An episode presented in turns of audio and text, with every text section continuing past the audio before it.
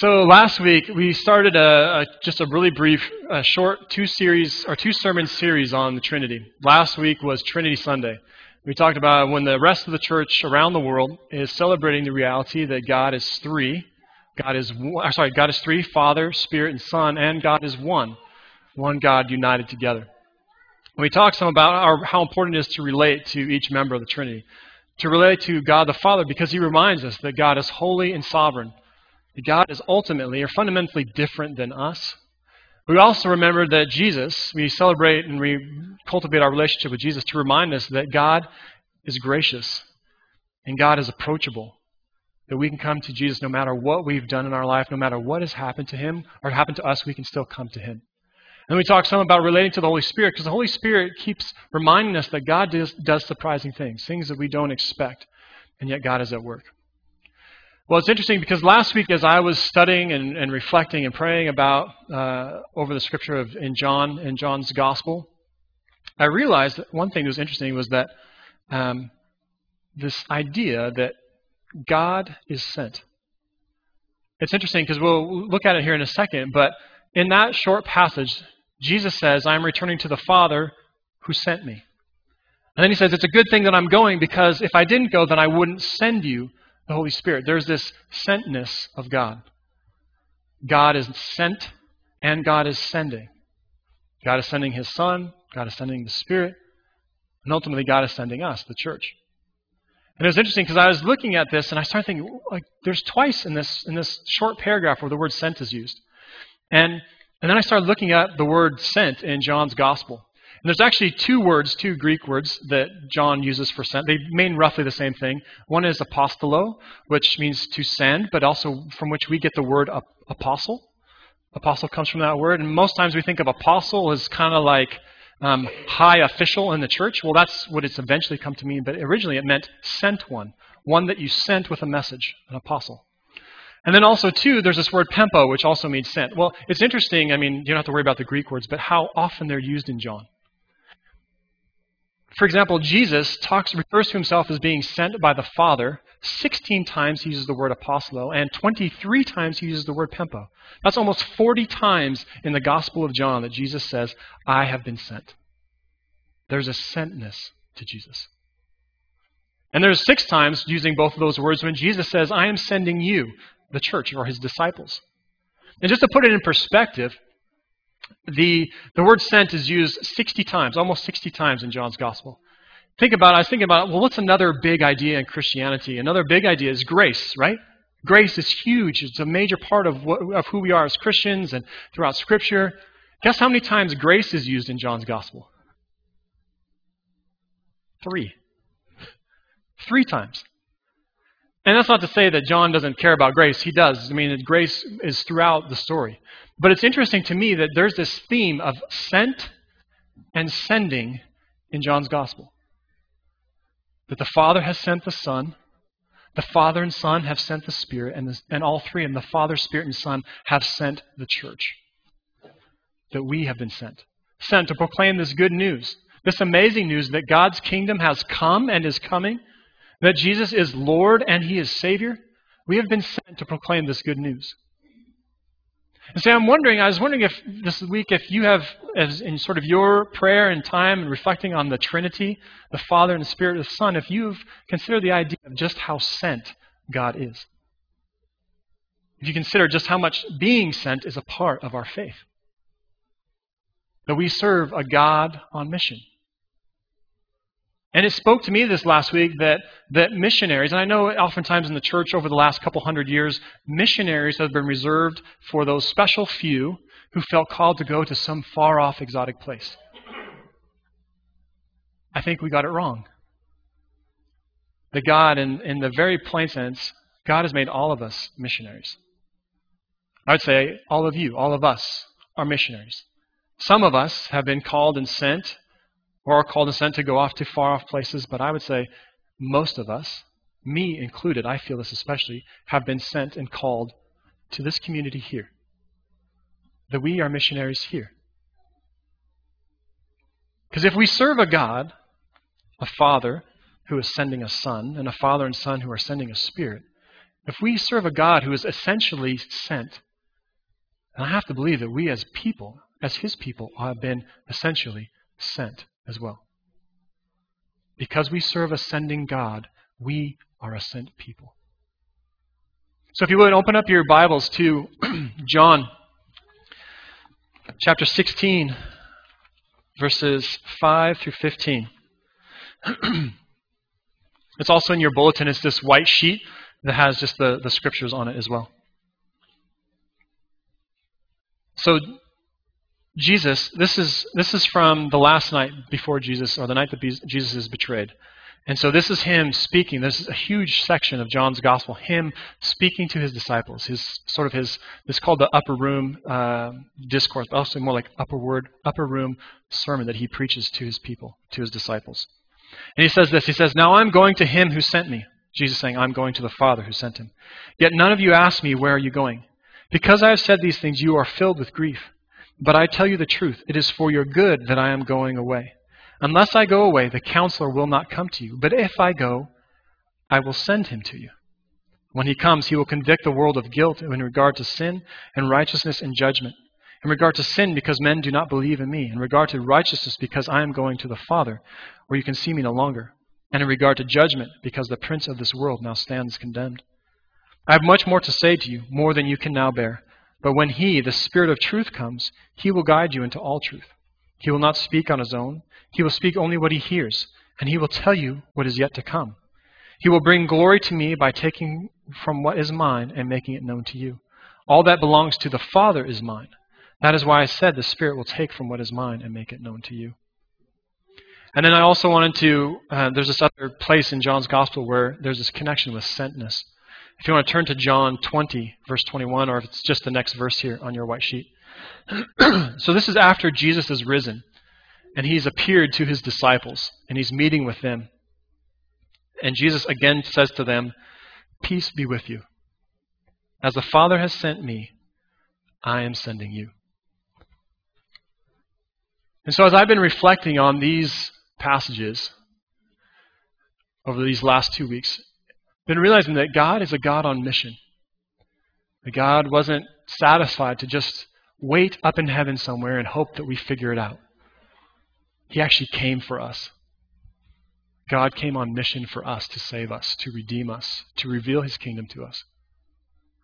And because God is essentially sent, this week I believe even more that we are essentially a sent people.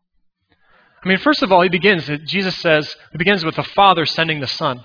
Because in this passage here, right at verse 5, it says, No, I'm going to him who sent me. Jesus is returning to the Father. And actually, I said 39 times with two different words, Jesus says, I have been sent. And I was thinking about it this last week. Why was Jesus making such a big point of that? Why was that so important to him? I think, one, because it's true. He wanted to let people know the truth that he had been sent by the Father. But also, too, he wanted to justify. Because there were people, especially really religious people at the time, who didn't trust Jesus, who were skeptical of him.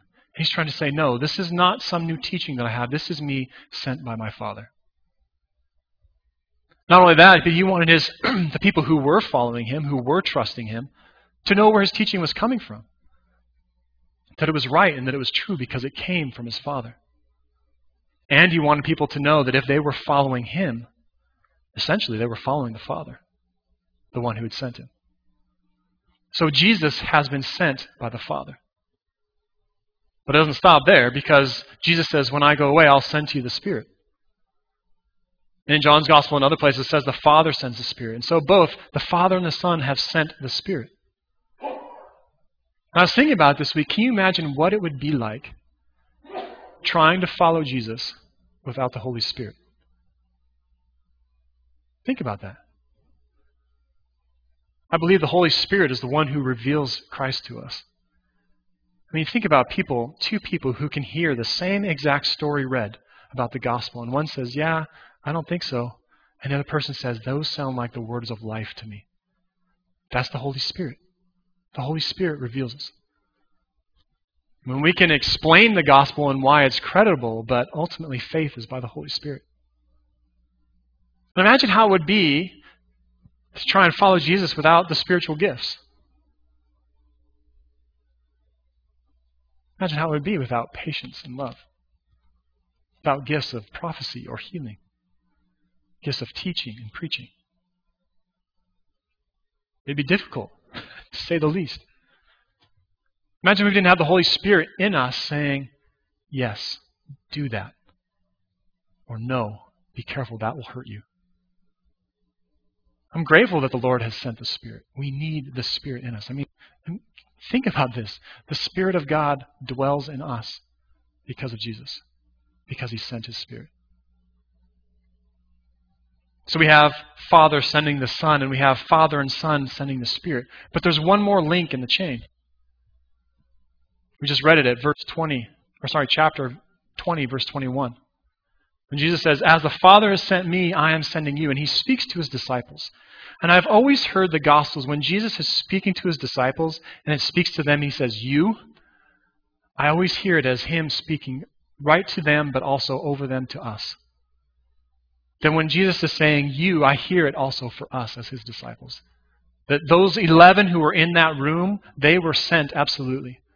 But I also believe that we who read that text, we are meant to hear it as we are sent also.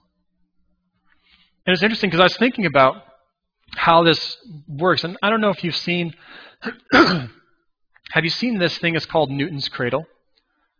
It's five steel balls with strings hanging down and they all touch. And then you pull one ball out and you let it go and it slams into the, to the other four and the three stay but the other one goes out the other side. Have you seen that? Do you know what I'm talking about? And I think about Jesus as this, this gigantic Newton's cradle, and that he's the ball that has been sent in, the steel that has been sent in.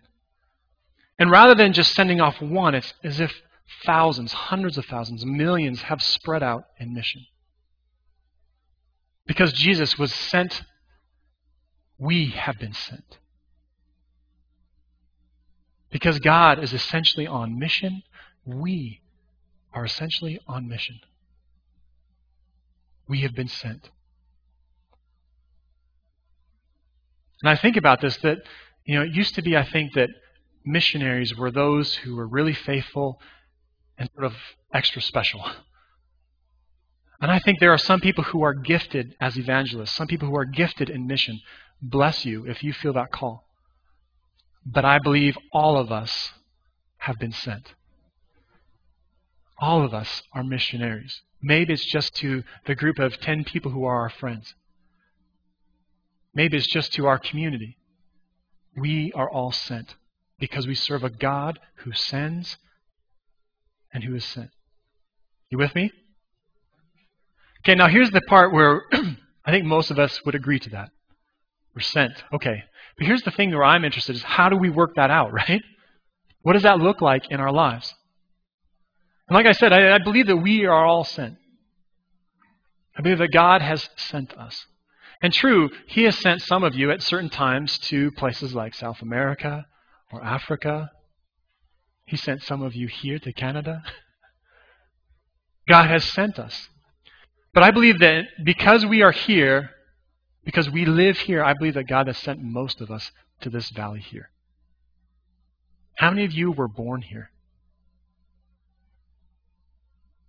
Not very many. A few of you. Yeah.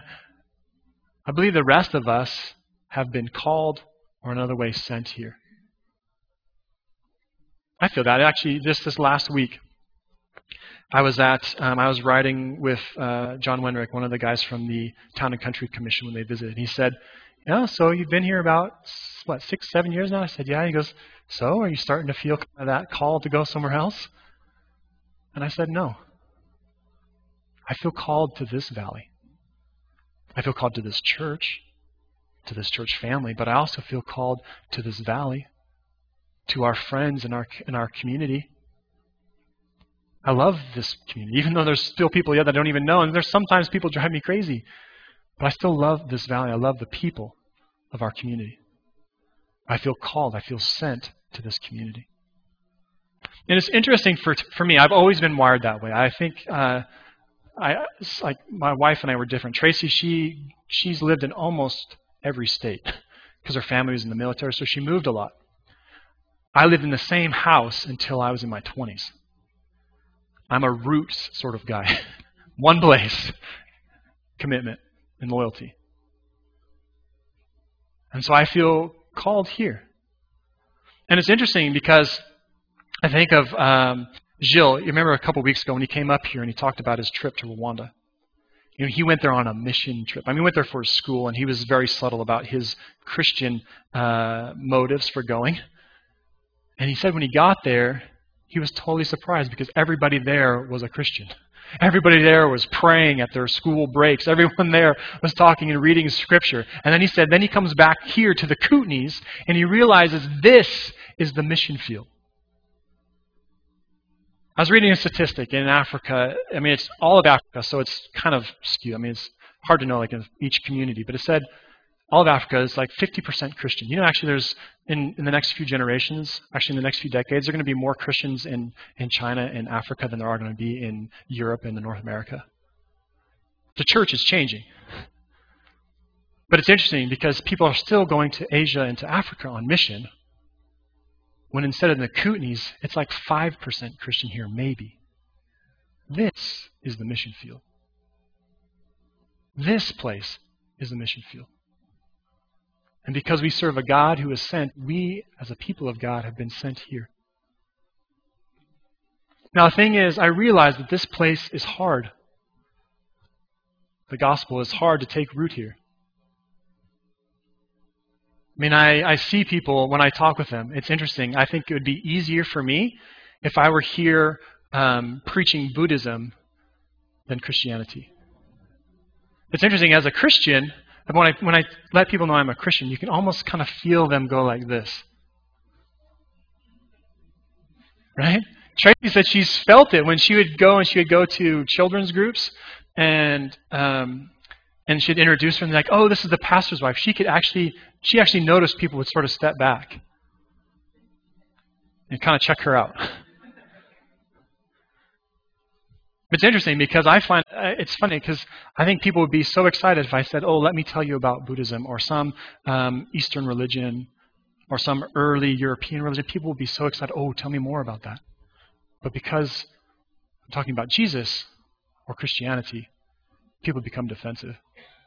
And part of it's the time we live. And part of it is the way the church has been co-opted by certain political groups but I believe that we are still God's strategy for proclaiming his kingdom in this valley. He doesn't have a plan B. The church is his plan in Six Mile. The church is his plan in Harrop and Procter. The church is his plan in Grandview, where I live. The church is his plan here in Balfour and in Queens Bay, in Mirror Lake and Kaslo. The church is God's plan. Because we serve a God on mission, we are a people on mission. Now, I know some of you, mission is hard. For some of you, you are here this morning because you are barely hanging on. And mission seems like the last thing in the world that you'd be able to do. Well, first thing I want to say is bless you. I know I've been in places like that. This last year has been difficult for me too. Come. Be filled up by the Lord. Be filled up by God and by His Spirit. And then when the time is right, go back out. But I'd also say this that in some of the hardest times, when I felt least interested in mission, in sharing faith, and telling other people about Jesus and the kingdom of God, it's actually in those times that I've had some of the best conversations. Because when everything is going fine and everything is rosy, people may listen to you, but usually it's like, well, yeah, that works for you, but what do you know? You're not experiencing what I'm experiencing. And yet, when we are in our own struggles, when we are going through very difficult times, it's amazing how people listen.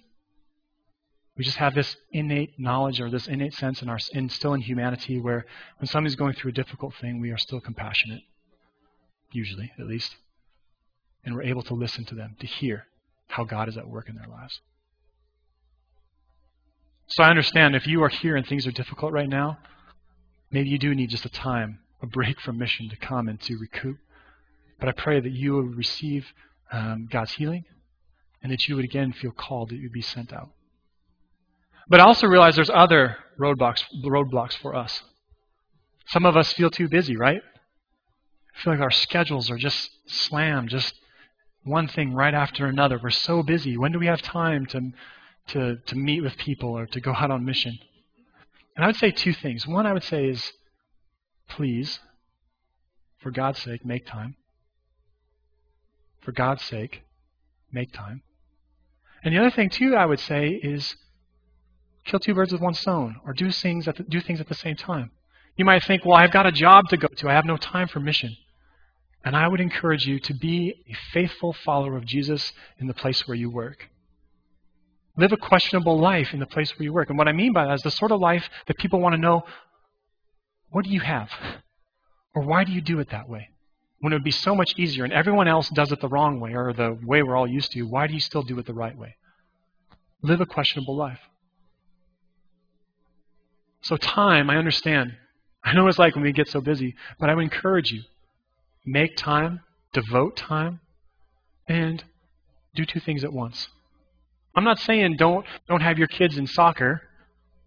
I'm just saying when your kids are in soccer, live a questionable life. Bless people. If someone asks you about your family or your faith, share it with them. The other thing I think is a roadblock for people is people feel completely overwhelmed. Completely overwhelmed with sharing their faith, right? You're thinking maybe you have had a few experiences where you've shared your faith with people and they've ridiculed you for it. And you feel like, I don't know, that hurts. I don't want to do that again. And I was thinking this week that one of the greatest things for us is being a fool for Jesus. For people to think we're foolish and backward for Him, I think, is an honorable thing. I know it doesn't feel honorable, trust me, I know. But I think it is. I mean, we have brothers and sisters who are risking their lives, who are facing death to proclaim Jesus' name. And that is honorable, and I want to be careful that I'm not um, uh, minimizing that. But even us, we face ridicule. Our friends and our neighbors, we tell them, we follow Jesus, or we'd say, like, well, here's why I do this because of Jesus, or here's what I think is right because of Jesus. You can feel their condescension. I would encourage us to be fools for Jesus. The last thing, or one of the other reasons why I think people feel um, uneasy about sharing their faith or about being on mission, is because we think of evangelists, and we have in our mind Billy Graham, right? Standing at a podium with tens of thousands of people all listening to him, and then they start filling the aisles and coming down to receive Jesus. You know, there are some people like him who are gifted, who have received a gift of evangelism. That's true. And that's a different category.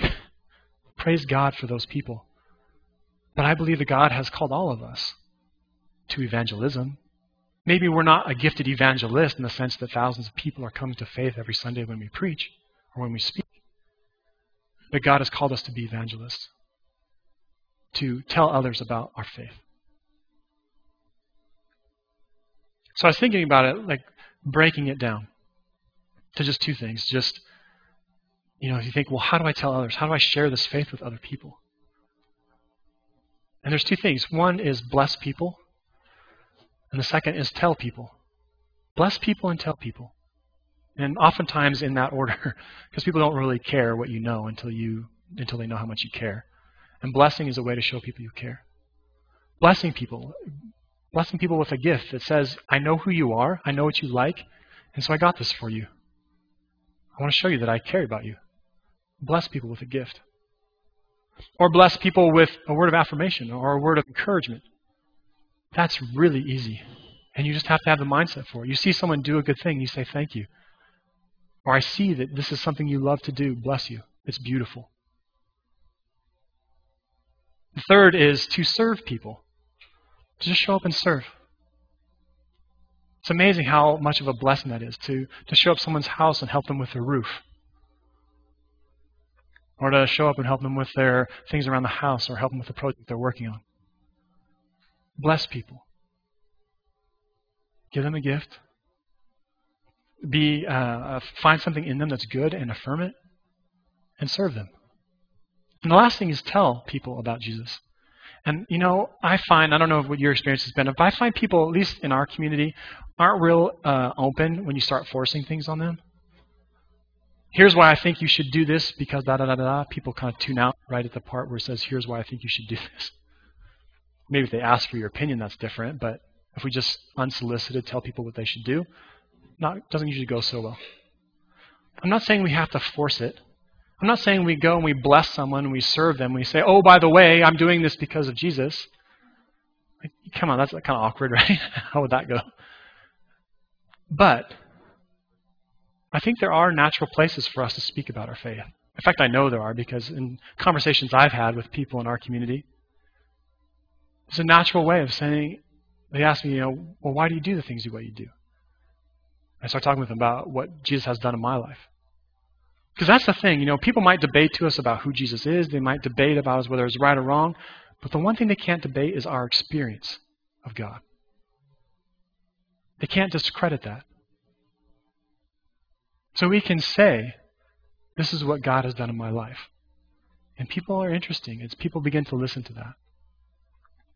There are natural ways of sharing our faith, of working it in. And it doesn't have to force it. If it feels forced, I don't know, be careful. you know. But there are ways of sharing about our faith. So this morning, this comes out of this studying the Trinity. It comes out of this last week, the last two weeks of, of seeing God as Father, Spirit, and Son, and seeing how God is sending the Son, and God and the Son are sending the Spirit, and how all three have sent us. Because we serve a God on mission, we are essentially a people on mission. And I know mission in our community is hard. Talking about our faith is a risk. But I'm saying it's, it's honorable. One of the highest honors in the kingdom of God is to look like a fool for Jesus, to bless others, and to share our faith. Amen.